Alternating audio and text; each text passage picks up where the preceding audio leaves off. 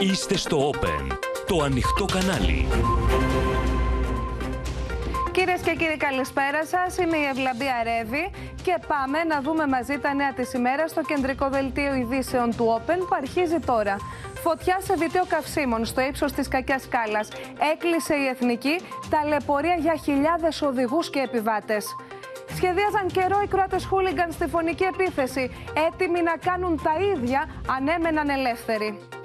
Τι αποφασίστηκε στην ευρεία σύσκεψη της ελληνικής αστυνομίας για την εφαρμογή των μέτρων που ανακοίνωσε ο Πρωθυπουργός; Φόβοι για ανατιμήσεις στο ψωμί. 10% αυξήθηκε η τιμή χονδρικής στα άλευρα. Το τάγμα Αζόφ ρίχνει ξανά στη μάχη το Κίεβο. Η Ουκρανική αντεπίθεση έχει αποτύχει, διαμηνεί η Μόσχα. Λίμνη το αεροδρόμιο της Φραγκφούρτης από πλημμύρες. Πύρινη κόλαση στην Τενερίφη και τον Καναδά.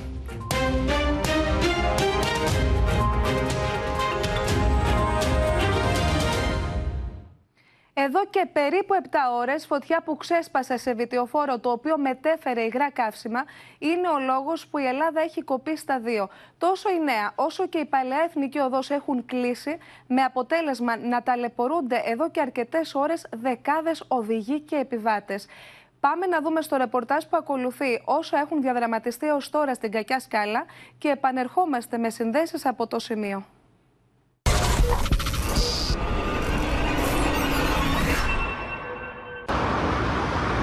Βιτιοφόρο με υγραέριο έχει μόλις τυλιχθεί στις φλόγες στην Εθνική Οδό Αθηνών Κορίνθου. Στο σημείο επικρατεί πανικός και ο δρόμος κλείνει. Τα πυροσβεστικά οχήματα προσπαθούν να προσεγγίσουν το φλεγόμενο όχημα για να σβήσουν φωτιά. Ο οδηγός εγκατέλειψε έγκαιρα το όχημά του και απομακρύνθηκε. Κατά τις μία η ώρα μας ανακοινώσαν στα διόδια ότι έχει πάρει φωτιά κάποιο βιτίο. Και η ανακοίνωση ήταν, πήρα εγώ το 100 και μου είπαν ότι έχει πάρει ένα βιτίο κάπου μέσα στην εθνική. Αφού περάσαμε τα διόδια, γιατί μας αφήσαν και περάσαμε τα διόδια και μάλιστα δεν πλήρωσαμε, μετά από 2-3 χιλιόμετρα κολλήσαμε τελείως. Το σημείο αποκλειστική άμεσα από την τροχιά με χιλιάδες οδηγούς να βγαίνουν στην παλιά εθνική οδό. Έχει πέσει από το πρωί ένα βιντεοφόρο, δεν ξέρω τι έχει γίνει. Έχει πάρει φωτιά μας είπανε και μας βγάζουν όλους από την παλιά εθνική. Είμαστε στους Αγίους Θεοδόρους εδώ και δύο ώρες. Ακινητοποιημένοι, δεν προχωράει τίποτα. Απίστευτη ήταν η ταλαιπωρία για αρκετές οικογένειες με μικρά παιδιά. Είναι μέσα στα αυτοκίνητα μικρά παιδιά. Δεν έχει ενδιαφερθεί η τροχέα να μας φέρει λίγο νερό η αστυνομία από την άλλη πλευρά που κινούνται κανονικά τα οχήματα. Γιατί εμείς είμαστε στο ρεύμα προς Αθήνα ενώ το άλλο ρεύμα κυκλοφορεί.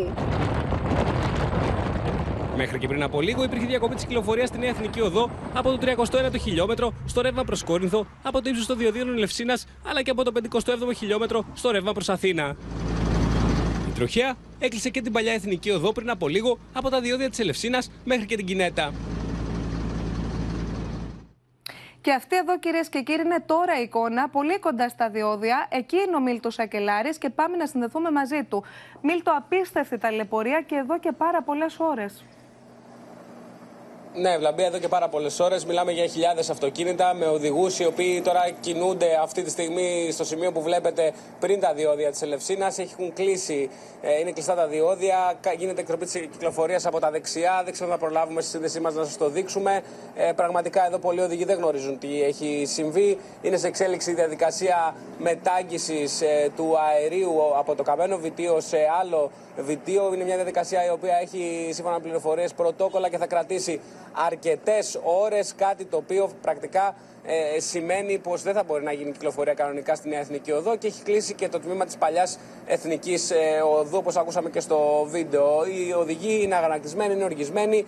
Πολλοί δεν έχουν ενημέρωση. Πολλοί τώρα που μας βλέπουν και κάνουμε τη ζωντανή σύνδεση μας ρωτάγανε τι έχει συμβεί, τι έχει γίνει με το βιτιοφόρο, ε, αν υπάρχει φωτιά σε εξέλιξη. Δεν υπάρχει φωτιά σε εξέλιξη. Ωστόσο, όπως βλέπουμε, έχει τεράστιες ουρές ε, χιλιόμετρων. Ε, και μιλάμε τώρα, είμαστε στο ρεύμα προς ε, Κόρινθο. Είμαστε λίγο πριν τα διόδια της Ελευσίνας. Μιλάμε για πάρα πολύ μεγάλες ε, ουρές. Δεν ξέρω, Ευλαμπία, τι γίνεται πιο κάτω. Δηλαδή στα επόμενα ε, χιλιόμετρα, στα επόμενα σημεία και στην παλιά εθνική οδό και εκεί είναι κλειστά τα πάντα. Βλέπετε και εμείς κινούμαστε με πάρα πολύ μεγάλη δυσκολία. Κινούμαστε πολύ αργά. Γίνεται η εκτροπή της κυκλοφορίας στα δεξιά. Ενδεχομένως, αν φτάσουμε στα διόδια, να κατέβουμε στα αριστερά και να σας δείξουμε, να περπατήσουμε και ανάμεσα στα οχήματα να μιλήσουμε και με οδηγούς, να σας δείξουμε και να ακούσουμε και τις μαρτυρίες τους, να ακούσουμε τι ακριβώς ε, συμβαίνει. Βλέπω και πάρα πολλά φορτηγά τα οποία κυκλοφορούν εδώ. Πάρα πολλοί οδηγοί οι οποίοι φεύγουν από την Αττική, πηγαίνουν ε, προς την Πελοπόννησο. Ένας μάλιστα οδηγός πριν από λίγο μου είπε ότι πηγαίνει στην Καλαμάτα και δεν έχει καμία ενημέρωση, δεν γνωρίζει τι έχει συμβεί και αν μπορεί να κινηθεί. Του είπε ότι η εθνική είναι κλειστή, γίνεται εκτροπή προς τα δεξιά. Κινούνται αυτοί οι άνθρωποι. Ε, προς το παρόν βλέπουμε ότι η κατάσταση είναι πάρα πολύ δύσκολη. Είναι πάρα πολύ δύσκολη για άλλους οδηγούς οι οποίοι ενδεχομένως να χρειαστεί, σύμφωνα με τις εκτιμήσεις, να περιμένουν αρκετές ώρες για να γίνει η μετάγγιση του αερίου από το καμένο βιτιοφόρο. Μια φωτιά την οποία κατάφεραν να ελέγξουν οι πυροσβέστες. Ευτυχώς κατάφεραν να την ελέγξουν γιατί θα μπορούσαμε να είχαμε και τα χειρότερα τις προηγούμενες ώρες. Ωστόσο, οι πυροσβέστες ήταν εκεί. Ο οδηγός εγκατέλειψε το όχημα, δεν κινδύνευσε κανείς. Βλέπετε εδώ τώρα πλησιάζουμε στα διόδια ευλαμπία. Θα έχουμε περισσότερη εικόνα σε λίγο από όλα τα σημεία. Εμείς βλέπουμε νωρίτερα την εικόνα, αλλά και την εικόνα που μας δίνει Μίλτο εσύ μαζί με τον οπερατέρ του Open. Αδιανόητη ταλαιπωρία πολλές ώρες και πάμε σε έναν συνάδελφό μας από το ημερησία.gr, το Διαμαντή Σεϊτανίδη, που είσαι διαμαντή εδώ και πολλές ώρες εγκλωβισμένος σε αυτό το σημείο. Ακριβώς. Καλησπέρα, Ευλαμπία. Ε, εγώ έφτασα περίπου στο 63ο χιλιόμετρο ε, από Κόρινθο προς Αθήνα. Γύρω στις 4 παρά 20. Είμαι ακόμα εδώ, δηλαδή μόλις έχουμε κάνει, είναι ζήτημα να έχουμε κάνει 200 μέτρα αυτό το δίωρο και ε, η κατάσταση εδώ είναι ε, απερίγραπτη. Υπάρχει κόσμος, όπως είπαν και οι συνάδελφοι, που έχει, έχουν μικρά παιδιά, έχουν υπερήλικες, και η λογική της, ε, του αποκλεισμού είναι πραγματικά αυτή η οποία εξοργίζει. Δηλαδή ε, δεν μπορεί ένα... Εντάξει, να δεχτώ εγώ τα ατυχήματα αυτά συμβαίνουν, πράγματι δεν μπορεί κανείς να το προβλέψει αυτό το πράγμα. Από εκεί και πέρα δεν μπορεί να έχει γίνει το ατύχημα στις 12 και η υποχρεωτική αναστροφή στην Ελευσίνα ή στην Κόρινθο να γίνεται στις 5 και 4. Αυτή είναι μια απαράδεκτη καθυστέρηση αν ισχύει. Και εμείς μαζεύουμε, εγώ όπως καταλαβαίνετε είμαι εγκλωβισμένος και μαζεύω στοιχεία ακούγοντα ραδιόφωνο και συναδέλφους. Αλλά αν ισχύει το ότι 5 και 4, εγώ πάντως 4 παρά 20 που πέρασα τα διόδια της Κορίνθου, κανείς δεν μου είπε τίποτα. Δεν πληρώναμε, ήταν ανοιχτά, δεν υπήρχε κανείς εκεί και αμέριμνη συνεχίζαμε λέγοντας ότι ε, μάλλον το πρόβλημα θα έχει λυθεί. Είναι σοβαρά τα ερωτήματα που θέτεις, ε, Διαμαντή.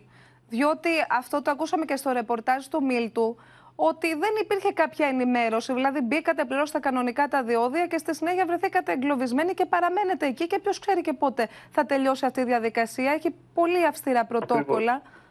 Ακριβώς.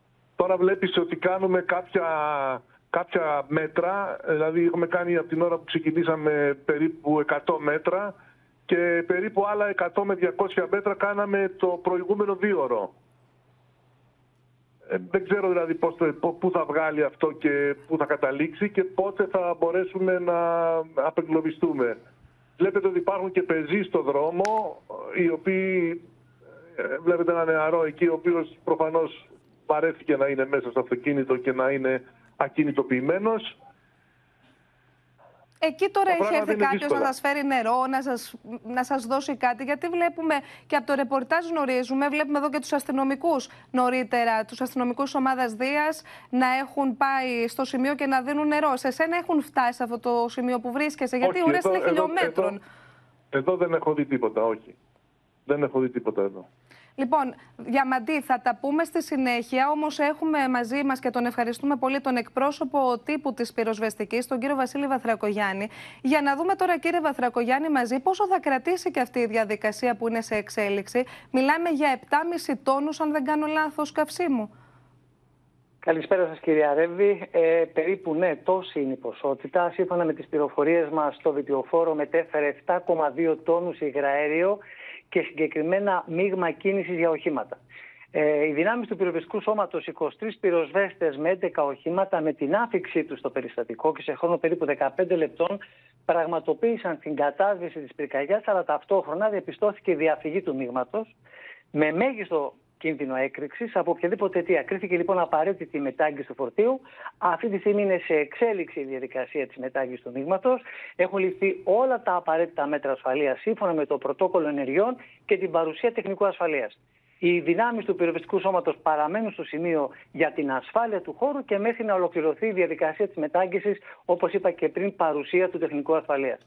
Ε, έχετε κάποια εικόνα αυτή τη στιγμή σε τι ποσοστά, σε τι επίπεδα είναι αυτή η μετάγγιση. Δεν μπορεί να γίνει εκτίμηση αυτή τη στιγμή. Παραμένουμε εκεί για την ασφάλεια του χώρου και σύμφωνα με τις υποδείξεις του ειδικού τεχνικού, αν χρειαστεί να επέμβουμε. Έχετε κάποια εικόνα, κύριε Βαθρακογιάννη, για πόσα χιλιόμετρα μιλάμε, για πόσα χιλιόμετρα ουρές που έχουν σχηματιστεί; Νομίζω αυτή την πληροφορία μπορείτε να τη λάβετε από την ελληνική αστυνομία σε κάθε περίπτωση. Ωραία, να μείνουμε τότε στα πρακτικά, στο, στην επικινδυνότητα. Διότι αυτό το ατύχημα έγινε στις 12 το μεσημέρι. Διαπιστώσατε όταν βρεθήκατε στο σημείο ότι υπάρχει διαρροή. Καταλαβαίνουμε την επικινδυνότητα. Καταλαβαίνουμε ότι έπρεπε να, να σταματήσει να γίνεται η κίνηση, εν πάση περιπτώσει, σε αυτό το δρόμο. Ε, έχουν περάσει περίπου 7 ώρες πόσο αναμένεται να χρειαστεί. Υπάρχουν άνθρωποι, υπάρχουν γονείς με τα παιδιά τους, υπάρχουν ηλικιωμένοι. Πόσο ακόμη θα χρειαστεί να είναι κλειστός ο δρόμος; Είναι σωστό αυτό που λέτε. Είναι μια διαδικασία όμως κατά την οποία πρέπει να τηρηθούν όλα τα μέτρα ασφαλείας, να μην γίνει καμία έκπτωση σε αυτά. Το παραμικρό λάθος μπορεί να δημιουργήσει μια τεράστια έκρηξη, το οστικό κύμα της οποίας μπορεί να ξεπεράσει και τα 300, 400, 500 μέτρα. Νομίζω ότι αυτό που πρέπει να θέσουμε σε προτεραιότητα είναι η ασφάλεια των πολιτών και των οδηγών που όντως ταλαιπωρούνται, αλλά θα πρέπει όλοι να κάνουμε υπομονή. Είναι μια δύσκολη διαδικασία και πρέπει να γίνει σύμφωνα με το πρωτόκολλο ενεργειών, όπως σας είπα και πριν, χωρίς καμία έκπτωση. Έχετε κάποια εικόνα, επειδή η πυροσβεστική είναι και μέρος της πολιτικής προστασίας, εάν έχουν ληφθεί κάποια μέτρα για αυτούς τους ανθρώπους εφόσον χρειαστεί να μείνουν εκεί τη νύχτα. Είδαμε αστυνομικούς στο σημείο να δίνουν νερό, αλλά ακούσαμε και από τον συνάδελφό μας νωρίτερα ότι εκεί όπου βρίσκεται εκείνος δεν έχει φτάσει κανείς για βοήθεια έως τώρα. Καταλαβαίνουμε ότι είναι χιλιάδες ε, κόσμου και υπάρχουν χιλιάδες άνθρωποι που μπορεί να βρίσκονται σε ανάγκη, να μην έχουν νερό. Σίγουρα υπάρχει αυτό το πρόβλημα, έχει διαπιστωθεί και ήδη είναι σε εξέλιξη διαδικασίες προκειμένου να αποσυμφορηθεί όλη η κίνηση που έχει δημιουργηθεί και στην παλιά και στην εθνική οδό. Κύριε Βαθρακογιάννη, εμείς κρατάμε την επικινδυνότητα. Θα τα ξαναπούμε γιατί είναι σε εξέλιξη αυτή η διαδικασία που είναι πολύ επικίνδυνη. Σας ευχαριστούμε για την ώρα. Και πάμε στην κυρία Παραδίση, μία πολίτη που είστε σε αυτό το σημείο και έχετε εγκλωβιστεί εδώ και πόσες ώρες, κυρία Παραδίση; Είμαστε από τις 1.30 εγκλωβισμένοι. Πραγματικά είναι μια εξαιρετικά δύσκολη κατάσταση και καλά εγώ που έχω τρία μεγάλα παιδιά ενήλικα. Φανταστείτε τώρα μπροστά μου είναι μητέρα, είναι γονιός με δύο μικρά παιδιά, τους δίνουμε νερό, φέρνουμε, δεν έχουν air condition στο αυτοκίνητό τους, φέρνουμε τα παιδιά στο δικό μας αυτοκίνητο, κλαίει μαμά, είναι πιο πέρα, πιο κάτω, γιατί έχουμε βγει όλοι οι οδηγοί έξω. Κάθε 10-15 λεπτά πηγαίνουμε 5 μέτρα, ούτε, ούτε να σας πω να καταλάβετε. Είμαστε αυτό στην. Ε, ε, μας αφήσαν και φύγανε από τα διόδια και φτάσαμε μέχρι τους Αγίους Θεοδόρους και έχουμε εγκλωβιστεί εδώ πέρα από τις 1.30 ακριβώς, χωρίς καμία ενημέρωση. Μου θυμίζει λέτε... το περιστατικό της Αττικής Οδού που μπαίνουν μέσα, έχετε λαπάρει η Νταλίκα, αφήνανε τους οδηγούς μέσα και εγκλωβιστήκαν μέσα οι άνθρωποι ώρε ολόκληρες, 24 ώρα. Νομίζω κάπου ε, έτσι θα οδηγηθούμε. Το δύσκολο, σα είπα, είναι ότι θα πρέπει κάπως με κάποιο τρόπο, και γι' αυτό πήρα, να φέρουμε βοήθεια σε αυτούς τους οδηγούς εμάς. Είμαστε με 36 βαθμούς και 37 βαθμούς Κελσίου. Μου τηλεώνουν και εμένα προσωπικό στα κάψιμα όπου να είναι. Γιατί αναγκάζομαι να βάζω αραιά και που το air για να καθίσουμε μέσα. Το δύο φέρνω και το άλλο το παιδί της άλλης οικογένειας, το, το μωρό, το, το άλλο και το ο καθένας με βάση αυτά που μας λέτε βοηθάει και όπως μπορεί. Δεν ξέρω αν ακούσατε και νωρίτερα πριν από εσάς φιλοξενούσαμε τον εκπρόσωπο. Σας ακούω με διακοπές. Μας ακούτε με διακοπές, γιατί προφανώς και εκεί που είστε δεν έχει και καλό σήμα, υποθέτω. Δεν έχω καλό σήμα, ναι, ναι, ναι. ναι. Είναι δηλαδή, πολύ επικίνδυνο αυτό το φορτίο. Όπως μας είπε μόλις ο εκπρόσωπος τύπου της πυροσβεστικής, έχει ξεκινήσει η διαδικασία να υπάρξει απόλυτη ασφάλεια στο σημείο για να μπορέσουν να περάσουν και οι οδηγοί με τα οχήματά τους. Αλλά ακόμη δεν γνωρίζουμε πόσο θα χρειαστεί. Όμως είναι πολύ επικίνδυνο για έκρηξη το σημείο το συγκεκριμένο. Το ξέρω και το αντιλαμβάνομαι. Τουλάχιστον ας έρθουν κάποιοι, δεν ξέρω πού, πυροσβεστικοί, από, από, ποια, από πού μπορούμε να βοηθηθούμε να φέρουν νερά, να μοιράσουν, να υπάρχει κάποια ενημέρωση για το πόσο κρατάει αυτή η διαδικασία. Βγουν αυτοί, άκουγα τον κύριο Ρεύη, δεν ξέρει και ο ίδιος πόσο ε, ε, είναι χρονοβόρα αυτή η διαδικασία. Να έχουμε μια ενημέρωση, να ξέρουμε τι θα γίνει. Είναι δηλαδή η κατάσταση πραγματικά τραγική. Δεν ξέρω δηλαδή πώς. Προηγουμένως, να φανταστείτε, είναι τέτοιος ο εκνευρισμός Ναι. των οδηγών που ένας ε, ηλικιωμένος ε, με, μία, με, τη, συ- με τη σύζυγό του, ίσως και την κόρη του, δεν ξέρω ποιοι ήταν μέσα, μπήκανε στη Λέα. Και πολλοί μπαίνουν στη Λέα. Ε, και τους σταματήσανε κάποια παιδιά πιο κάτω και τους πάσανε τα τζάμια. Τι εννοείτε, ποιος Φανταστείτε έσπασε τι τα έκανε. τζάμια; Πάσανε τα τζάμια, τον σταματήσανε γιατί πήγαινε στη Λέα. Προφανώς δεν είχε ανάγκη. Και τους πάσανε τα τζάμια, τους πάσανε το αυτοκίνητο. Δε- Δεν, δεν το, χα- το, χαρακ- το χαρακτηρίζω, δηλαδή είναι απάνθρωπο, αλλά φανταστείτε σε τι κατάσταση έχουν φτάσει οι οδηγοί. Υπάρχει πολύς εκνευρισμός, δηλαδή, αυτό μας λέτε; Πάρα πολύς εκνευρισμός. Εντάξει, εγώ δεν είμαι εκνευρισμένη, κάνω υπομονή. Αλλά όταν βλέπω δίπλα μου η οικογένεια, η άλλη είναι 9 μηνών έγκυο, φωνάζει ο σύζυγος. Να ηρεμήσουν οι υπόλοιποι, γιατί εγώ λέω τι να πω που έχω 9 μηνών ε, γυ- σύζυγο- γυναίκα έγκυο. Δηλαδή, φανταστείτε σε τι κατάσταση. Δεν ξέρω τώρα. ε, Γι' αυτό απευθύνθηκα και στο κανάλι σας με κάποιο τρόπο να ενημερώσετε τους ειδικούς αρμόδιους να μπορέσουμε με κάποιο τρόπο να βοηθηθούμε εμείς εδώ. Το- Μιλάμε για 5 και 6 ώρες είμαστε εγκλωβισμένοι. Και όπως μας περιγράφετε, και εσείς διάμιση εγώ, βοηθάτε από τη και άλλους διάμιση. ανθρώπους, άλλε οικογένειες. Εννοείται βοήθησα, γιατί εμένα είναι 21, είναι 19, είναι 18. Και οι άλλοι που έχει ενός χρονού, ε, τριών χρονών, ε, γκρινιάζουν, κλαίνουν, ηλικιωμένοι. Τώρα, Τι να πω, εγώ θα. κρα- Εννοείται ότι δώσαμε και το νερό μας. Εννοείται και ότι θα δώσουμε και το φαγητό μας. Δεν το συζητώ. Και εννοείται ότι ο καθένας βοηθά όπως μπορεί. Σας ευχαριστούμε Πάρα θερμά. πολύ, πάρα πολύ. Ναι, αυτό τουλάχιστον έχω να το Βλέπουμε εμείς αναγνωρίσω. τώρα πάντοτε κυρίες και κύριοι αυτή την εικόνα εδώ που πραγματικά ε, είναι αποκαλυπτική. Είναι ο πατέρας ε, ενδεχομένως αυτού του μικρού παιδιού. Ακινητοποιημένα όλα τα οχήματα. Αυτή είναι η Εθνική Οδός, η Εθνική Οδός Αθηνών, Κορίνθου. Το επικίνδυνο φορτίο κάπου στο βάθος και έχει το κοριτσάκι του αγκαλιά γιατί προφανώς δεν αντέχει κι άλλο το παιδάκι να είναι μέσα στο αυτοκίνητο σε αυτή την κατάσταση, μέσα στην απόλυτη ζέστη. Θα επανέλθουμε σε αυτό το θέμα. Το Open βρίσκεται στα σημεία του ενδιαφέροντος και προφανώς θα επανέλθουμε για οτιδήποτε χρειαστεί. Πάμε όμως τώρα σε ένα άλλο πάρα πολύ μεγάλο θέμα.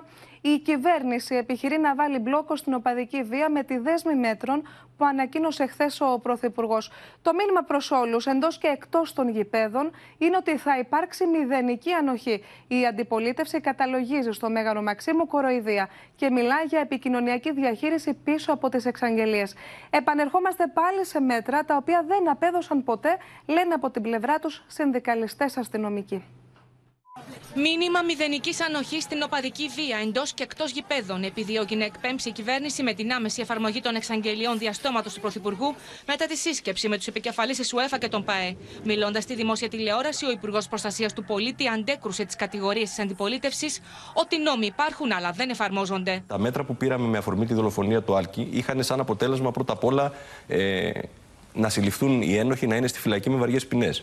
Δεύτερον, ψηφίσαμε έναν αθλητικό νόμο με αφορμή αυτό το γεγονός, ο οποίος αθλητικός νόμος μας δίνει τη δυνατότητα να εφαρμόζουμε και να επιβάλλουμε αυστηρές ποινές όταν γίνονται επεισόδια μακριά από τα γήπεδα και μακριά από τις μέρες τέλεσης των αθλητικών γεγονότων. Είναι μέτρα τα οποία είχαν εξαγγελθεί το Φεβρουάριο του 2022 μετά την τραγική δολοφονία του Άλκη Καμπανού και ισχύουν με τον νόμο 4908 από τον Μάρτιο του 2022. Είναι μέτρα τα οποία επικεντρώνονται εντός των γηπέδων, ενώ το τραγικό περιστατικό το οποίο συνέβη, συνέβη εκτός γηπέδου και την προηγούμενη ημέρα ε, του αγώνα. Επιτελικό φιάσκο, πολιτική εξαπάτηση και επικοινωνιακή φιέστα που διονγκώνει το αίσθημα ανασφάλειας της κοινωνίας, βλέπουν τα κόμματα της αντιπολίτευσης πίσω από τις κυβερνητικές εξαγγελίες. για να μπορέσει να αντιμετωπιστεί, κάθε, να εφαρμοστεί κάθε νόμος και να αντιμετωπιστεί ως, ως το βαθμό πορεία αποδική βία, είναι να υπάρχει πολιτική βούληση, να υπάρξει πολιτική συνένεση και κοινωνική συνένεση. Ο κύριος Πιτσοτάκης προσπάθησε να κάνει μια επικοινωνιακή διαχείριση και να καλύψει το απόλυτο φιάσκο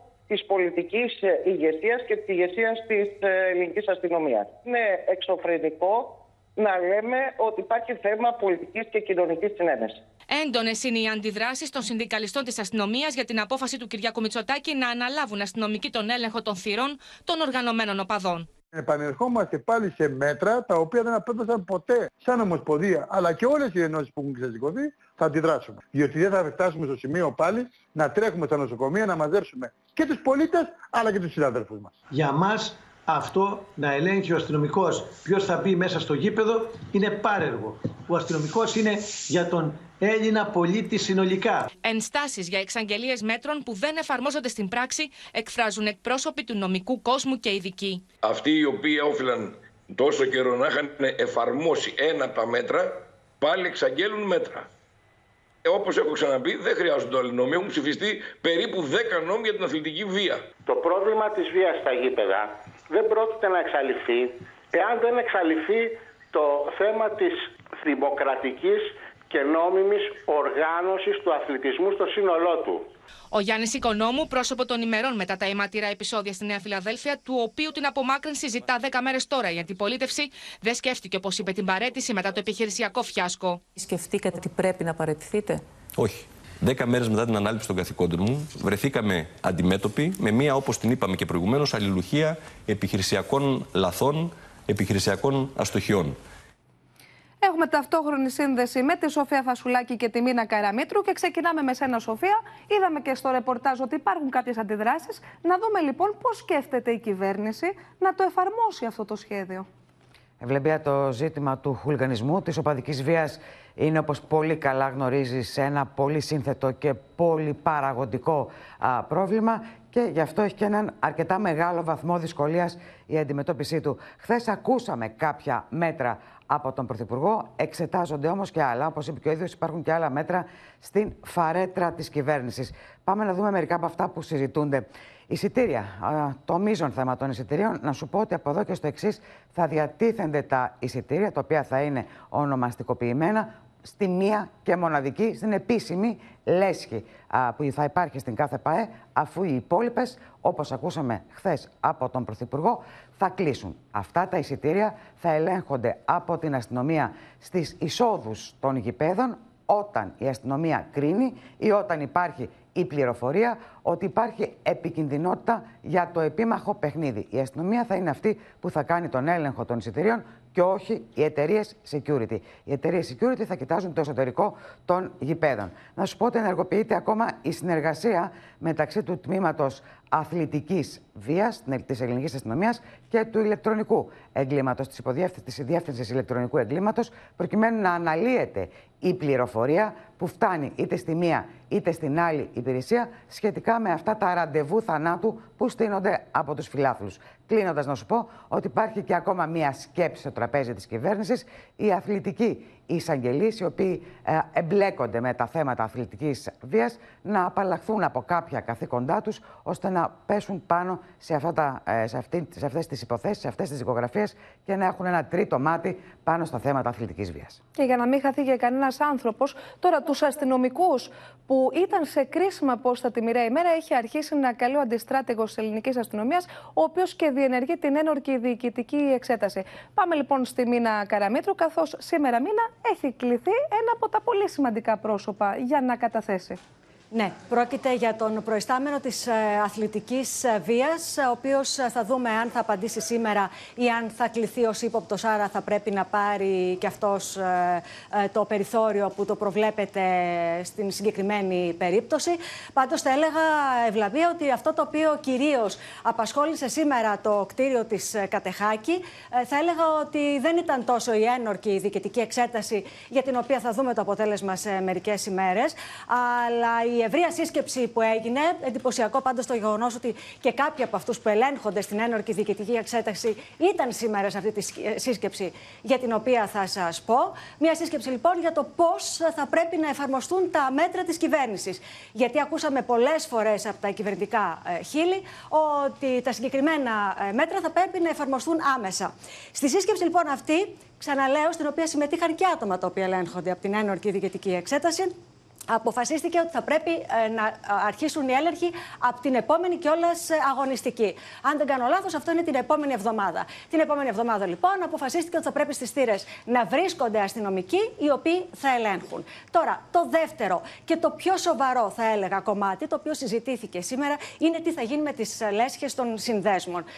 Θέλω να σας πω και είναι πραγματικά εντυπωσιακό το γεγονός ότι, για παράδειγμα, στην Αττική, ενώ υπάρχει νόμος που περιγράφει πόσες λέσχες πρέπει να υπάρχουν και κάτω από ποιες προποθέσει, υπάρχουν 5 με άδεια, 22 χωρίς άδεια. Τι σημαίνει αυτό, Σημαίνει ότι στις γειτονιές, πολλοί από εμάς τα έχουμε δει, να έχουν βάλει μία πινακίδα έξω από κτίρια τα οποία είναι ετοιμόρροπα, ε, σε ορόφους, ε, τα οποία δεν ξέρει κανένας ποιος έχει τα κλειδιά, πότε πηγαίνουν, ποιοι πηγαίνουν, ποιοι είναι μέσα, τι έχουν μέσα.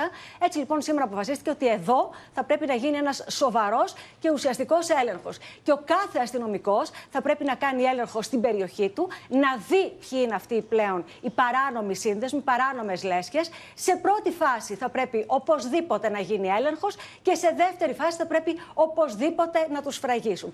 Τώρα, ακούστηκε βέβαια και ο προβληματισμός τι θα γίνει όταν πια δεν θα ονομάζονται λέσχες, θα βγάλουν ένα κάποιο άλλο όνομα και θα ονομάζονται με κάποιο άλλο όνομα και ενδεχομένως, λένε οι αστυνομικοί, θα πρέπει ο νόμος να προβλέψει και αυτό. Α ελέγξουν πρώτα τις ε, λέσχες και μετά βλέπουν αν υπάρξει και άλλο τέτοιο θέμα. Σε ευχαριστούμε και σε ένα μήνα και τη Σοφία.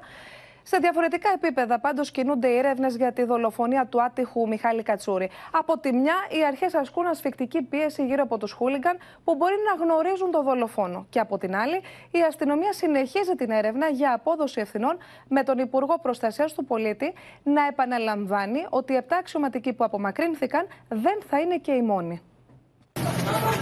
Ανάμεσα στους χούλιγκανς κρύβονται οι απαντήσεις στα ερωτήματα γύρω από τον δολοφόνο του 29χρονου Μιχάλη Κατσούρη. Οι αρχές έχουν δημιουργήσει έναν ασφικτικό κλειό γύρω από τους κατηγορούμενους, ώστε τα στόματα να ανοίξουν και να δείξουν τον άνθρωπο που αφαίρεσε τη ζωή του φιλάθλου της ΑΕΚ.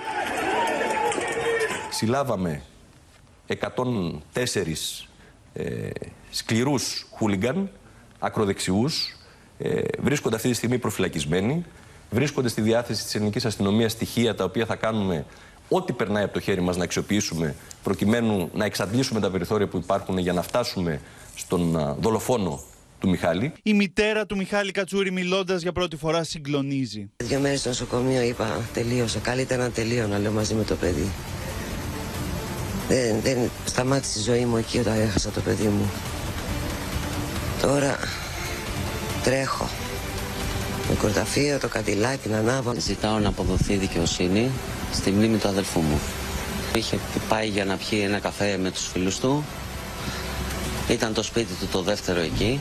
Παρά τις προσπάθειες ημερών στα εγκληματολογικά εργαστήρια, δεν βρέθηκαν αποδοτικά δείγματα DNA στο σώμα και τα νύχια του δολοφονημένου 29χρονου Μιχάλη Κατσούρη. Με αποτέλεσμα να μην υπάρχει έω τώρα ταυτοποίηση με κάποιο από τα δείγματα που έχουν ήδη ληφθεί από τους χούλιγκαν, ενώ εντύπωση προκαλεί το γεγονός πως οι ανακριτικές αρχές δεν έχουν δώσει το πράσινο φως για να ανοίξουν τα κινητά των κατηγορούμενων. Θεωρώ ότι η αστυνομία έχει αποδείξει και στις δύσκολες περιπτώσεις ότι φτάνει στην πηγή και θα αποδειχτεί ο δολοφόνος. Ε, είναι και θέμα τιμή. Καταπέλτης είναι τα εντάλματα για την προφυλάκηση των χούλιγκανς. Όπως αναφέρεται σε αυτά, οι χούλιγκανς σχεδίαζαν τη φωνική επίθεση πολλές ημέρες πριν.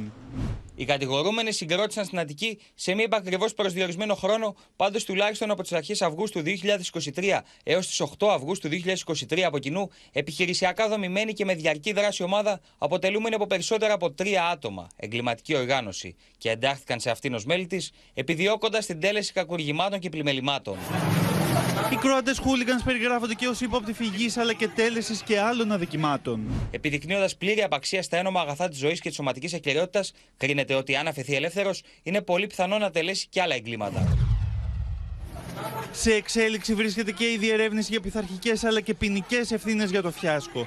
Ήδη έχουμε αποδώσει κάποιες ευθύνες και θα αποδώσουμε και άλλες ανάλογα με την εξέλιξη της έρευνας που, βρίσκεται, που, της έρευνας που βρίσκεται σε εξέλιξη. Επαναλαμβάνω και πάλι, όχι στο απότατο μέλλον, πολύ σύντομα με βάση τις διαδικασίες που οφείλουμε να ακολουθήσουμε, που τηρούνται και που γίνονται αυτή τη στιγμή. Συνεχώς νέες πληροφορίες και αγραφούν το μέγεθος της ολιγορίας και των λαθών της ελληνικής αστυνομίας. Η υπηρεσία της ελληνικής αστυνομίας καθυστέρησε τέσσερις ώρες να προωθήσει το σήμα της Ιντερπολ, με το οποίο οι αρχές των χωρών διέλευση των Κροατών Χούλιγκαν ενημέρωναν τις ελληνικές για το περιστατικό. Θα μπει το μαχαίρι στο κόκαλο. Όποιος ε, έκανε λάθη δεν θα απομακρυνθεί και για μένα και ποινικές ευθύνες. Την ίδια στιγμή στα χέρια των αδιάφθορων της ελληνικής αστυνομίας είναι ολόκληρη η αλληλογραφία μεταξύ των υπηρεσιών που χάθηκαν στη μετάφραση, ενώ με εντατικούς ρυθμούς συνεχίζεται και η λήψη καταθέσεων από αστυνομικούς για τον περίπατο των Κροατών μέχρι τη Νέα Φιλαδέλφια. Το λέγαμε και νωρίτερα ότι είναι σε εξέλιξη ένορκη διοικητική εξέταση για τις ευθύνες που ενδεχομένως έχουν αστυνομικοί. Και πάμε στο Γιάννης Γιάκα για να δούμε, Γιάννη, σε τι επίπεδο βρίσκονται οι καταθέσεις που έχουν ληφθεί ως τώρα. Ακριβώς, Ευλαμπία. Οι εξελίξεις είναι ραγδαίες. Όπως ε, προαναφέρθηκε, αυτή, έχει κληθεί να καταθέσει ο προϊστάμενος αθλητικής βίας. Είναι ένα σημαντικό πρόσωπο γιατί; Γιατί θα κληθεί να δώσει απαντήσεις για το τι συνέβη στο κέντρο επιχειρήσεων όταν έφτασε η ενημέρωση ότι οι Κροάτες έχουν περάσει τα διόδια της Ελευσίνας. Δεν αποκλείεται λοιπόν να δούμε την ΕΔΕ να φτάνει σε πολύ υψηλό επίπεδο, καθώς φαίνεται ότι εκεί έπρεπε να γίνουν κινήσεις που δεν έγιναν, να φτάνει ακόμα και στο βαθμό του ταξίαρχου, ακόμα και του υποστράτηγου. Πρέπει να πούμε ευλαμπία επίσης ότι υπάρχει το ζήτημα του ποινικού μητρώου. Έχουμε ζητήσει το ποινικό μητρό των συλληφθέντων από τις κροατικές αρχές, αλλά δεν χρειάζεται να μας απαντήσουν κάτι που είναι υποχρεωμένες να κάνουν για να διαπιστώσουμε ποιο τοπιών ορισμένων ή όλων α, αυτών που έχουν μπει στο στόχαστρο των ελληνικών αρχών. Καθώς πρέπει να θυμίσουμε ότι το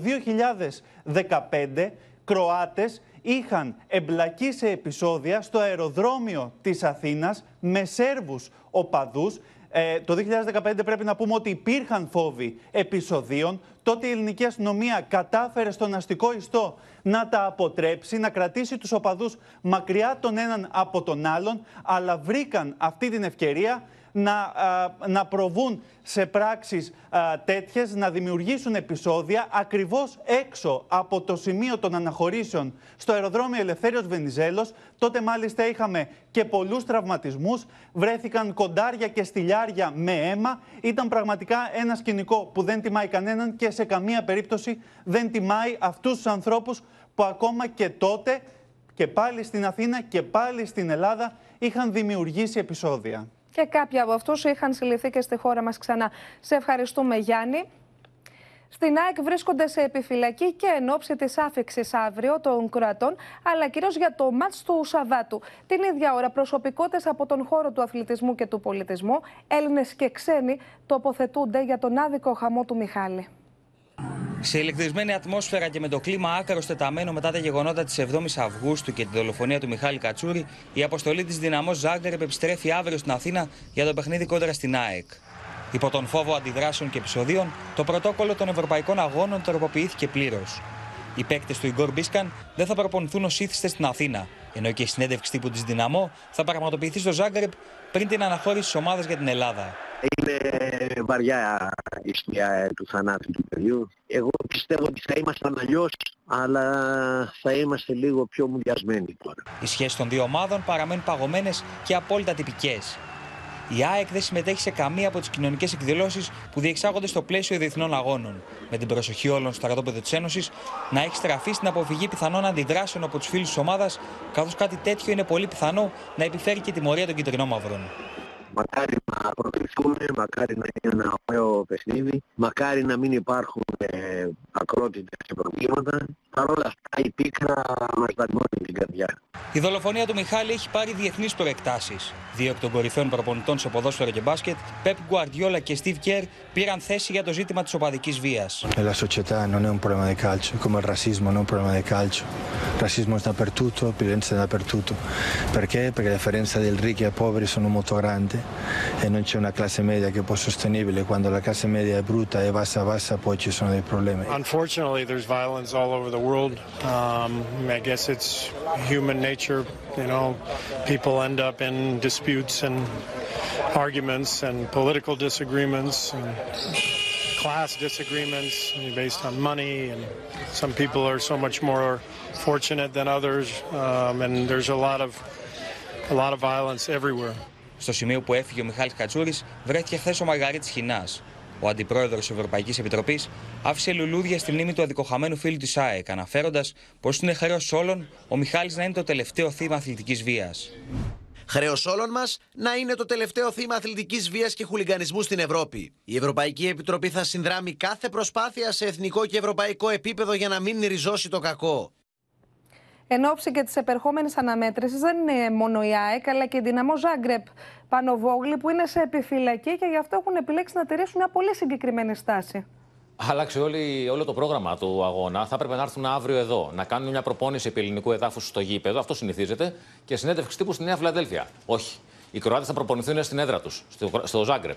Θα κάνουν συνέντευξη τύπου εκεί, αυτό και αν δεν συνηθίζεται και μετά θα πετάξουν, ακόμα δεν ξέρουμε, υπό άκρα μυστικότητα υπάρχει αυτή τη στιγμή όλο το, το πλάνο των Κροατών. σω κάποια στιγμή μαθευτεί το πότε φεύγουν και το πότε φτάνουν ε, στην Αθήνα. Το ξενοδοχείο ακόμα ε, το ξέρουν πάρα πολύ λίγοι. Θέλω να πω, δεν είναι ένα συνηθισμένο παιχνίδι. Και δεν ξέρω αν έπρεπε να γίνει αυτό το παιχνίδι και το πρώτο στην Κροατία, αλλά αυτό είναι μια άλλη κουβέντα, την έχουμε κάνει όλες αυτές τις μέρες για τις ευθύνες της UEFA. Σε κάθε περίπτωση οι Κροάτες προσπαθούν να έρθουν όσο πιο κρυφά γίνεται, όσο πιο λίγο να μείνουν στην Αθήνα, όσο πιο λίγο γίνεται, να παίξουν το μάτ περάσουν, δεν περάσουν και να σηκωθούν να φύγουν. Η κροατική ομάδα, ξαναλέω. Υπάρχει στήριξη από τους οπαδούς τους, αλλά και οι παίχτες πια είναι μουδιασμένοι με αυτό που έχει γίνει. Θέλουν να έχουν κοντά τους οπαδούς τους, αλλά και αυτοί κρατάνε μια στάση κάπως λίγο α, περίεργη. Στην ΑΕΚ κάνουν ό,τι μπορούν. Ε, στην ΠαΕ ΑΕΚ τα διοικητικά στελέχη να μην α, παρεκτραπεί ο κόσμος. Είναι δύσκολο, γιατί έχει γίνει μια δολοφονία. Και είναι πάρα πολύ δύσκολο, διότι μιλάμε για ένα γήπεδο που είναι πολύ ποδοσφαιρικό, αλλά πλέον είναι πολύ κοντά όλοι στους ε, παίχτες αντίπαλους και δικής τη ομάδας. Άρα η προσπάθεια που γίνεται από την ΑΕΚ και με ανακοίνωση πριν από λίγα λεπτά, Ευλαμπία, προσπατέψτε την ομάδα μας, μην κάνετε τίποτα κακό, να είναι μια νίκη φόρος τιμής στη μνήμη του Μιχάλη, ε, είναι αυτό που προσπαθεί να κάνει η Ένωση. Δηλαδή να χαμηλώσει τους τόνους, να γίνει το μάτς, να φύγει, να περάσει η ΑΕΚ αν γίνεται φυσικά, και όσο γίνεται να ξεχαστεί η παρουσία της δυναμό Ζάγκρεπ εδώ. Για το γεγονός η δολοφονία δεν ξεχνιέται. Είναι ένα μάτσο ειδικών συνθήκων. Είναι ένα μάτσο που θα έχουμε πάρα πολλή αστυνομία, πάρα, πάρα πολλά μέτρα δρακόντια, τα λέγαμε και νωρίτερα στο δελτίο μας.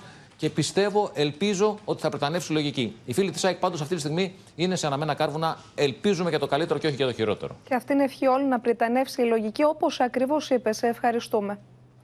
Την ακτινογραφία των Bad Blue Boys, των hooligan της Δυναμό Ζάγκρεπ, παρουσιάζει στο Open ο Κροάτης αθλητικογράφος Μιλάν Στέλτσα. Όπως λέει στην Αδαμαντία Λιόλιου, ήρθαν στη χώρα μας για να δείξουν τη δύναμή τους. Thank you, Milan, for this interview. First of all, I want to ask you how do you comment that Croatians traveled hundreds of kilometers in order to come to Greece, attack two fans, and involved in riots in Nea Philadelphia? They have no right. They had no right to be there. They just wanted to show uh, how strong they are and just wanted to fight. But sometimes when you fight, tragical uh, stuff can occur and happen like what happened. And if you take, if you fight like uh, out of hundred times, ninety nine times, nobody will die. But one one time, somebody will die, and that will make everything. Uh, worse. You covered the match between Ike and Dinamo Zagreb in Maximir on 15th of August. In the shadow of murder of Michalis Katsouris, the crowd observed one minute silence. That's what Croatians are. That's what Zagreb is like. Uh, we nobody is happy about this what happened because we lost a human life. It doesn't matter if it's Greek or Croatian or somebody else. Not just you guys, we all together. This match has been marked as a high-risk match and police took security measures. What about organized violence in football in Croatia? Nothing like this ever happened. We had uh, a certain kind of problems uh, in Croatia. We are also like uh, Greece, very passionate football country. We don't uh, fortunately have uh, problems like you guys that kind of severe, but we have. The whole city was uh, in such strict measures, and so yeah, nothing happened. Are you and people in Croatia concerned about the upcoming match on Saturday between Nike and Dinamo Zagreb at Top Arena in Nea Philadelphia? We don't expect uh, no uh, Dinamo Zagreb fans will come there. I really hope so. We have no information about that. And uh, what I said, if there is any information, it will be provided, I suppose, to your police, and then it will be up to them to stop anything uh, from happening like like what happened, unfortunately. Πάνε, πάμε να επιστρέψουμε στο πρώτο θέμα του δελτίου μας. Σύνδεση με τον Μίλτο Σακελάρη, να δούμε Μίλτο ποια είναι η εικόνα. Μπορούμε να καταλάβουμε και πίσω ότι δεν έχει αλλάξει και κάτι. Όχι, όχι, ευλαμπία. Πραγματικά είναι απελπιστική εικόνα. Δείτε εδώ την ουρά χιλιόμετρων ε, πριν τα διόδια της Ελευσίνας. Εδώ που ε, έχει διακοπεί η κυκλοφορία, δεν μπορεί να μπει κανείς ούτε στην παλιά εθνική, ούτε να στρίψει δηλαδή προς τα δεξιά και κάνουν εκτροπή της κυκλοφορίας ε, των οχημάτων. Είναι κάποιοι οδηγοί οι οποίοι θέλουν να συνεχίσουν ευθεία, αλλά δεν γίνεται. Αυτό δεν μπορεί να πλησιάσει κανείς σε εκείνο το σημείο. Οπότε έχουν ακινητοποιήσει τα οχήματά τους και περιμένουν αν θα ανοίξει ο δρόμος και πότε θα ανοίξει ο δρόμος. Ωστόσο, αυτό είναι πάρα πολύ δύσκολο. Οι υπόλοιποι κάνουν κανονικά την εκτροπή της κυκλοφορίας κάποιοι οδηγοί, υπάρχουν και κάποιοι άλλοι που προσπαθούν να περάσουν και τους ε, ακινητοποιούν κατευθείαν οι αστυνομικοί. Είναι πραγματικά απελπιστική κατάσταση. Ο κόσμος είναι οργισμένος. Αυτό μας ε, μεταφέρουν. Ε, διακρίνουμε το κλίμα της οργής γιατί έχουν περιμένει πάρα πολλές ώρες και εδώ στην Ελευσίνα και δηλαδή και από την αντίθετη μεριά υπάρχει μεγάλη ταλαιπωρία και στην παλιά εθνική οι ερχόμενοι οδηγοί από Κόρινθο. Αυτή είναι η κατάσταση και φαίνεται πως δεν θα αλλάξει. Μίλησα, μίλησα μάλιστα στα Ευλαμπία και με αστυνομικούς πριν από λίγο. Τους ρώτησα αν μπορούμε να περάσουμε δηλαδή από τα διόδια να προσεγγίσουμε τα σημεία και μας είπαν οι αστυνομικοί ότι δεν μπορούμε να πάμε ούτε εμείς. Είναι δηλαδή μόνο οι πυροσβεστικοί εκεί. Αυτό μου είπαν οι αστυνομικοί της άμεσης δράσης, όπως επίσης και της ομάδας Δίας που είναι εδώ. Αυτή είναι η εικόνα την οποία θα βλέπουμε και τις επόμενες ε, ώρες. Αυτό καταλαβαίνουμε, αυτό μας μεταφέρουν εδώ τα στελέχη της τροχία αλλά και της αστυνομίας. Δεν πρόκειται να δοθεί γρήγορα η σε κυκλοφορία η εθνική οδός. Και το λέμε αυτό γιατί γίνεται διαδικασία μετάγγισης από το βιντεοφόρο το οποίο νωρίτερα, σήμερα νωρίτερα από τις 12-12.30 ε, το μεσημέρι έπιασε φωτιά στην εθνική, έκλεισε ο δρόμος, έγινε εκτροπή της κυκλοφορίας στην παλιά εθνική, έζησε φωτιά. Ωστόσο τώρα είμαστε στη διαδικασία της ε, μετάγγισης του υγραερίου. Μια διαδικασία η οποία κινείται βάσει πρωτοκόλου, ακολουθούν το πρωτόκολλο τα στελέχη της πυροσβεστικής τα οποία είναι εκεί. Γίνεται η μετάγγιση. Όταν θα ολοκληρωθεί αυτή η διαδικασία, τότε θα απομακρυνθεί το βιντεοφόρο, το καμένο αλλά και το υγραέριο στο καινούριο βιντεοφόρο το οποίο είναι εκεί και θα ανοίξει κανονικά ο δρόμος. Παραμένει στο σημείο, θα επανέλθουμε αν χρειαστεί και πάμε να συνομιλήσουμε με την εκπρόσωπο του Αρχηγείου της Ελληνικής Αστυνομίας, Κωνσταντίνα Δημογλίδου, που την έχουμε κοντά μας. Κυρία Δημογλίδου, έχει κλείσει και η Εθνική και η Νέα Εθνική Οδός και η Παλαιά, σωστά; Καλησπέρα σας, κυρία Ρεύη, και θα παραμείνει κλειστή και θέλουμε την κατανόηση του κόσμου, καθώς όλη αυτή η διαδικασία γίνεται για τη δική τους ασφάλεια. Είναι πάρα πολύ επικίνδυνο μέχρι να ολοκληρωθεί η διαδικασία μετάκησης να προσεγγίσει οποιοδήποτε όχημα. Άκουσα νωρίτερα στο ρεπορτάζ ότι ακόμη και οι αστυνομικοί και οι πυροσβέστες που βρίσκονται εκεί είναι πολύ προσεκτικοί στις κινήσεις τους, καθώς το παραμικρό μπορεί να προκαλέσει κάποια έκρηξη ή κάποια πυρκαγιά. Καταλαβαίνουμε την αγανάκτηση του κόσμου και ζητούμε την κατανόησή τους και να ακούν τις οδηγίες των αρχών και να απομακρύνονται, να κάνουν αναστροφή στα δύο σημεία που ε, έχει ανακοινώσει και η ελληνική αστυνομία στα διόδια της Ελευσίνα να επιστρέφουν προς Αθήνα και στα διόδια Καλαμακίου προς Κόρινθο. Καταλαβαίνουμε ότι είναι πολλά τα οχήματα. Φυσικά, όποιος συμπολίτης μας χρειάζεται βοήθεια να καλεί στο 100 να ενημερώνει την αστυνομία, θα υπάρχει άμεσα συνδρομή. Υπάρχουν αστυνομικοί εκεί οι οποίοι μάλιστα μοιράζουν νερά στον κόσμο, γιατί κάποιοι είναι αρκετές ώρες στα σημεία αυτά. Θέλουμε την κατανόηση του κόσμου μέχρι να Αλλά δεν έχουν φτάσει, κυρία Δημογλίδου, σε όλα τα σημεία και με αυτό το, το σχόλιο θέλω να μας πείτε, εάν έχετε εικόνα για πόσα χιλιόμετρα ακριβώς μιλάμε, πόσα χιλιόμετρα είναι αυτή η τεράστια ουρά.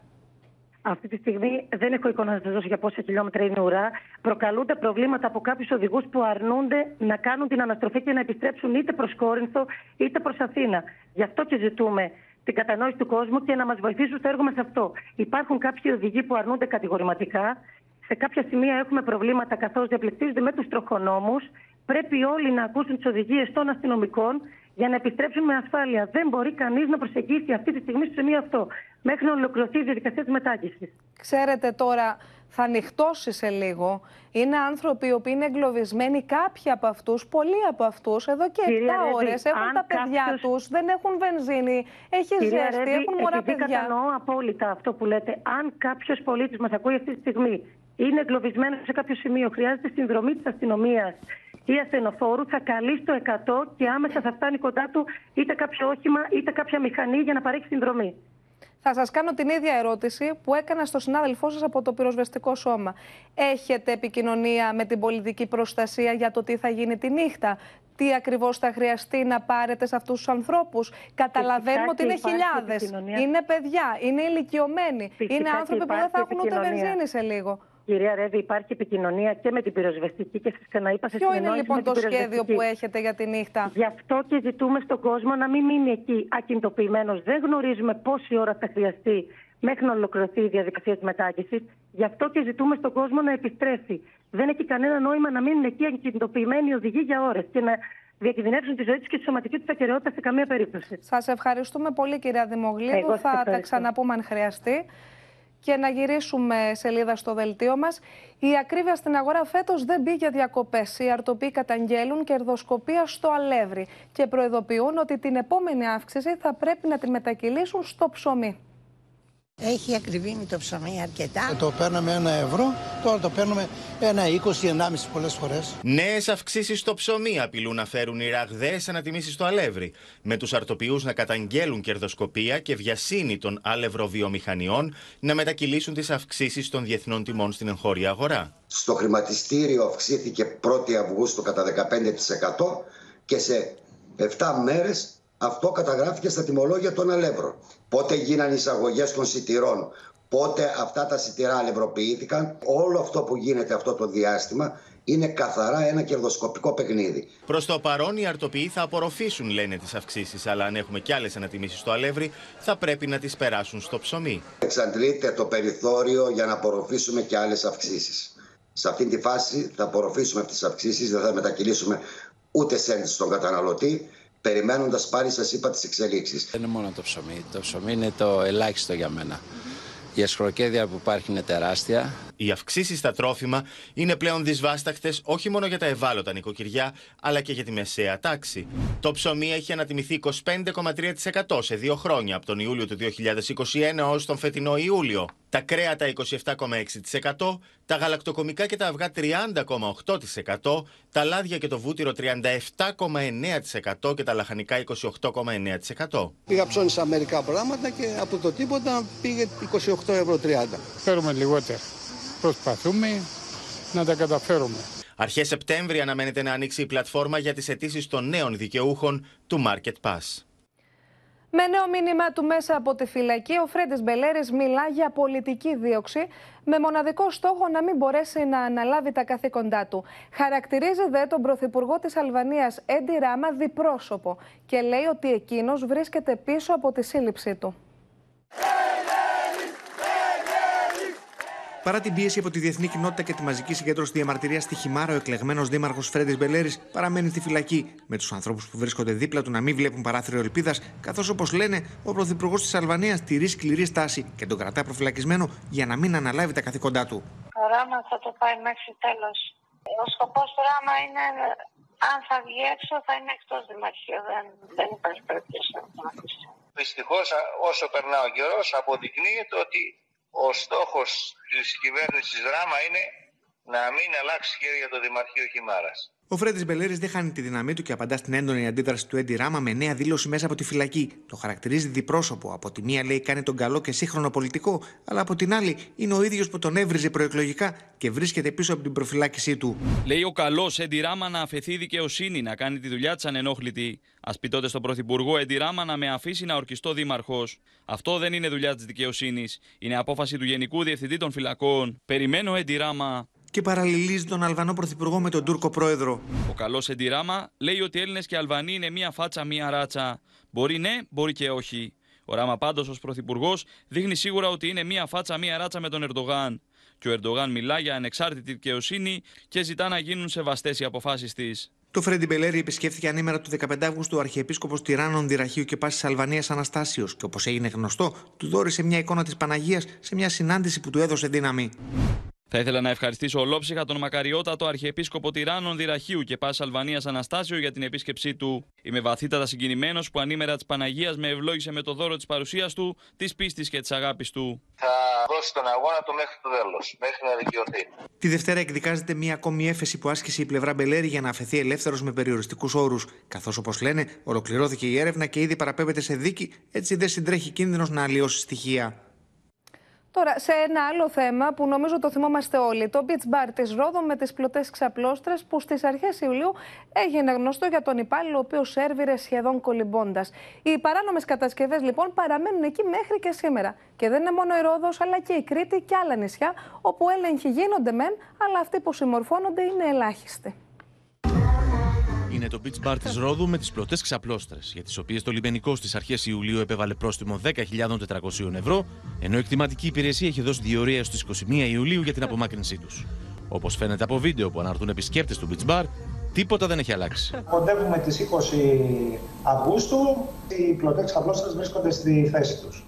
Αυτό το πρόστιμα είναι μέσα σε μία-δύο μέρες ε, έχει γίνει απόσβεση ε, της ποινής σε επίπεδο οικονομικό. Οι κάτοικοι της περιοχής μιλούν για έναν ξεκάθαρο εμπεγμό της οργανωμένης πολιτείας. Αν συνυπολογίσει κανείς, σύμφωνα με δημοσιεύματα, ότι λειτουργεί παράνομα από το 2016, ενώ από το 2017 εκρεμεί πρωτόκολλο κατεδάφισης. Έχει κάνει παράνομες κατασκευές, υπάρχει πρωτόκολλο κατεδάφισης το οποίο δεν έχει εκτελεστεί και ταυτόχρονα οι ξαπλώστρες όχι είναι 5 μέτρα, ένα, η μισή περίπου ξαπλώστρα είναι μέσα στη θάλασσα. Τι και αν πήρε μεγάλη δημοσιότητα η έκταση της αυθαιρεσίας στα φαλάστρα των Χανίων, τι και αν έγιναν αυτοψίες, ακόμη και συλλήψεις, η κατάσταση έχει χειροτερέψει, καταγγέλει το κίνημα πολιτών της περιοχής. Έχουν μπει παραπάνω τζετσκι, έχουν μπει παραπάνω ξαπλώστρες λόγω 15 Αύγουστου. Οι επιχειρήσεις δηλαδή επεκτάθηκαν ακόμα περισσότερο. Όπως καταγγέλει το κίνημα πολιτών, τα πρόστιμα που επιβάλλονται είναι αστεία μπροστά στα κέρδη κάποιων επιχειρήσεων. Σε μία επιχείρηση μέτρησα 25 καμπάνες. Οι καμπάνες είναι μεγάλες κατασκευές. Φανταστείτε κάποιες από αυτές είναι 10 τετραγωνικά περίπου. Σαν ένα διαμέρισμα δηλαδή. Ε, η οποία χρεώνεται με ελάχιστη κατανάλωση 300 ευρώ. Το πρόστιμο είναι ο τζίρος ούτε μισής μέρας. Την ίδια ώρα η καταγγελία μητέρας στη Χαλκιδική ότι της απαγόρευσαν να ταΐσει το 2,5 ετών μωρό της με φαγητό που ετοίμασε από το σπίτι έχει προκαλέσει αντιδράσεις. Το τοπίο δεν είναι ξεκάθαρο νομικά, αφού όπως εξηγούν στο Open υπηρεσιακοί παράγοντες, η απαγόρευση κατανάλωσης φαγητού από το σπίτι δεν προβλέπεται μεν στις συμβάσεις μίσθωσης των παραλίων. Εν τούτης, οι επιχειρήσεις αυτές είναι συνήθως υγειονομικού ενδιαφέροντος, περίπου όπως τα εστιατόρια. Η ξαπλώστρα όταν βρίσκεται στην παραλία είναι στον Αιγιαλό, που είναι δημόσια περιουσία.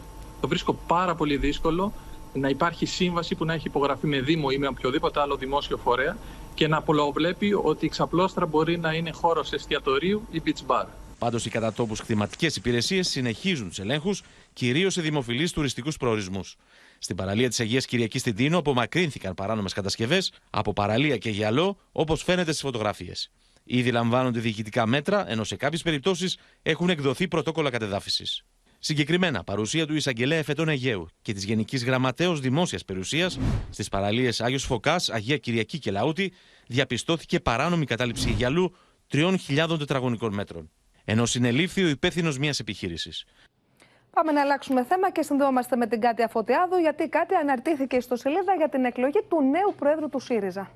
Δύο εβδομάδες απομένουν μέχρι την διεξαγωγή του Διαρκού Συνεδρίου του ΣΥΡΙΖΑ στις 2 Σεπτεμβρίου και στο vote.gr είναι η ιστοσελίδα την οποία έδωσε ο ΣΥΡΙΖΑ σήμερα το πρωί στη δημοσιότητα, προκειμένου οι επισκέπτε της ιστοσελίδας και όποιος ενδιαφέρεται να ενημερώνεται για την εκλογική διαδικασία αλλά και για την δράση των υποψηφίων προέδρων, προέδρων της Εφης Ατσιόγλου, του Νίκου Παπά, του Στέφανου Τζουμάκα και του Ευκλήδη Τσακαλώτου. Να θυμίσω ότι σε αυτό το διαρκές συνέδριο με θέμα είναι και η τυπική έγκριση των υποψηφιωτήτων για την ανάδειξη του νέου Προέδρου στο ΣΥΡΙΖΑ και είναι η καταληκτική καταληκτική ημερομηνία για όποιον ενδιαφέρεται να υποβάλει ε, ένα νέο πρόσωπο υποψήφιος για την διεκδίκηση των ενίων της ε, αρχηγίας στον ΣΥΡΙΖΑ. Να θυμίσω ότι στις 10 Σεπτεμβρίου θα διεξαχθεί ο πρώτος γύρος για την διαξαγωγή εκλογών στο ΣΥΡΙΖΑ, των ισοκομματικών εκλογών και αν χρειαστεί 16 Σεπτεμβρίου είναι ο δεύτερος γύρος. Σε ευχαριστούμε. Και να περάσουμε στον πόλεμο στην Ουκρανία, όπου επιχειρούν και πάλι μαχητές του τάγματος Αζόφ. Ουκρανοί στρατιώτε υψώνουν τη σημαία τη χώρα του σε χωριό στο Ντονιέτσκ. Πανηγυρίζουν την απελευθέρωσή του, ενώ ο πρόεδρο τη χώρα ζητάει περισσότερα drones και συστήματα εράμινα από του συμμάχου τη Ουκρανία για να αντιμετωπίσει τον εχθρό. Підрозділи морської піхоти України продовжують успішно звільняти населені пункти село за селом, вулицю за вулицею, будинок за будинком.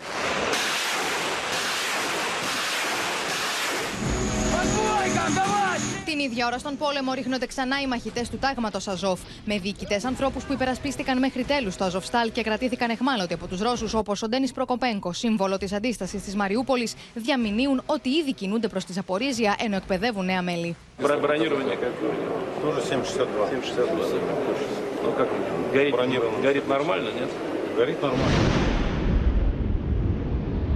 Όσο στα βορειοανατολικά οι μάχε μένονται, ο πρώην Πρωθυπουργό τη Ρωσία και στενό σύμμαχο του Πούτιν επιβλέπει στρατιωτικό εξοπλισμό και διαμηνύει ότι παρά του ισχυρισμού του Κιέβου η Ουκρανική αντεπίθεση έχει αποτύχει.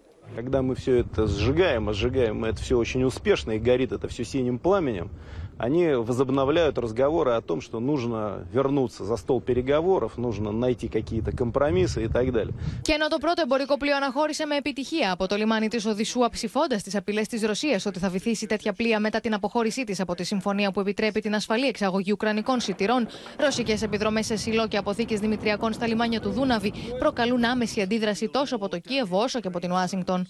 This escalation demonstrates Moscow continues to prevent grain and foodstuffs from reaching those who need it most throughout the world. Жоден інший терорист у світі, окрім Росії, ще ніколи так відверто та навмисно не бив по безпеці одразу стількох народів. Απίστευτες εικόνες κάνουν το γύρο του κόσμου από το πλημμυρισμένο αεροδρόμιο της Φραγκφούρτης μετά τις σφοδρές καταιγίδες που πλήττουν τη Γερμανία. Την ίδια ώρα, χιλιάδες άνθρωποι απομακρύνθηκαν λόγω της ανεξέλεγκτης πυρκαγιάς στην Τενερίφη, ενώ φωτιές μένονται και στον Καναδά. Σφοδρή κακοκαιρία πλήττει την Φραγκφούρτη με έντονες καταιγίδες. Δρόμοι έχουν μετατραπεί σε ποτάμια. Μέσα σε λίγες ώρες το αεροδρόμιο μετατρέπεται σε λίμνη. The HR Weather Service reported precipitation of up to 60 liters per square meter. Ορμητικοί χήμαροι σπάνε τις πόρτες εισόδου στο αεροδρόμιο. Τα νερά πλημμυρίζουν τις αίθουσες αναμονής. Οι εκτεταμένες πλημμύρες δημιούργησαν μεγάλα προβλήματα στις πτήσεις.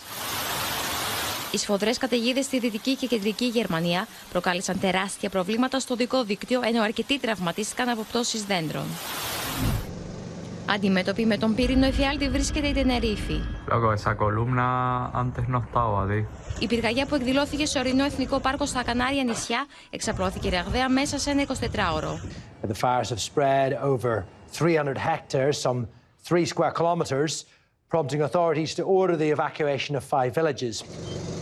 13 ελικόπτερα και αεροσκάφη, 150 πυροσβέστες και 60 άντρες του στρατού επιχειρούν για την κατάσβεση της πυρκαγιάς. Οι αρχές της Τενερίφης καλούν τους κατοίκους και τους τουρίστες να μείνουν μακριά από τα βουνά του νησιού.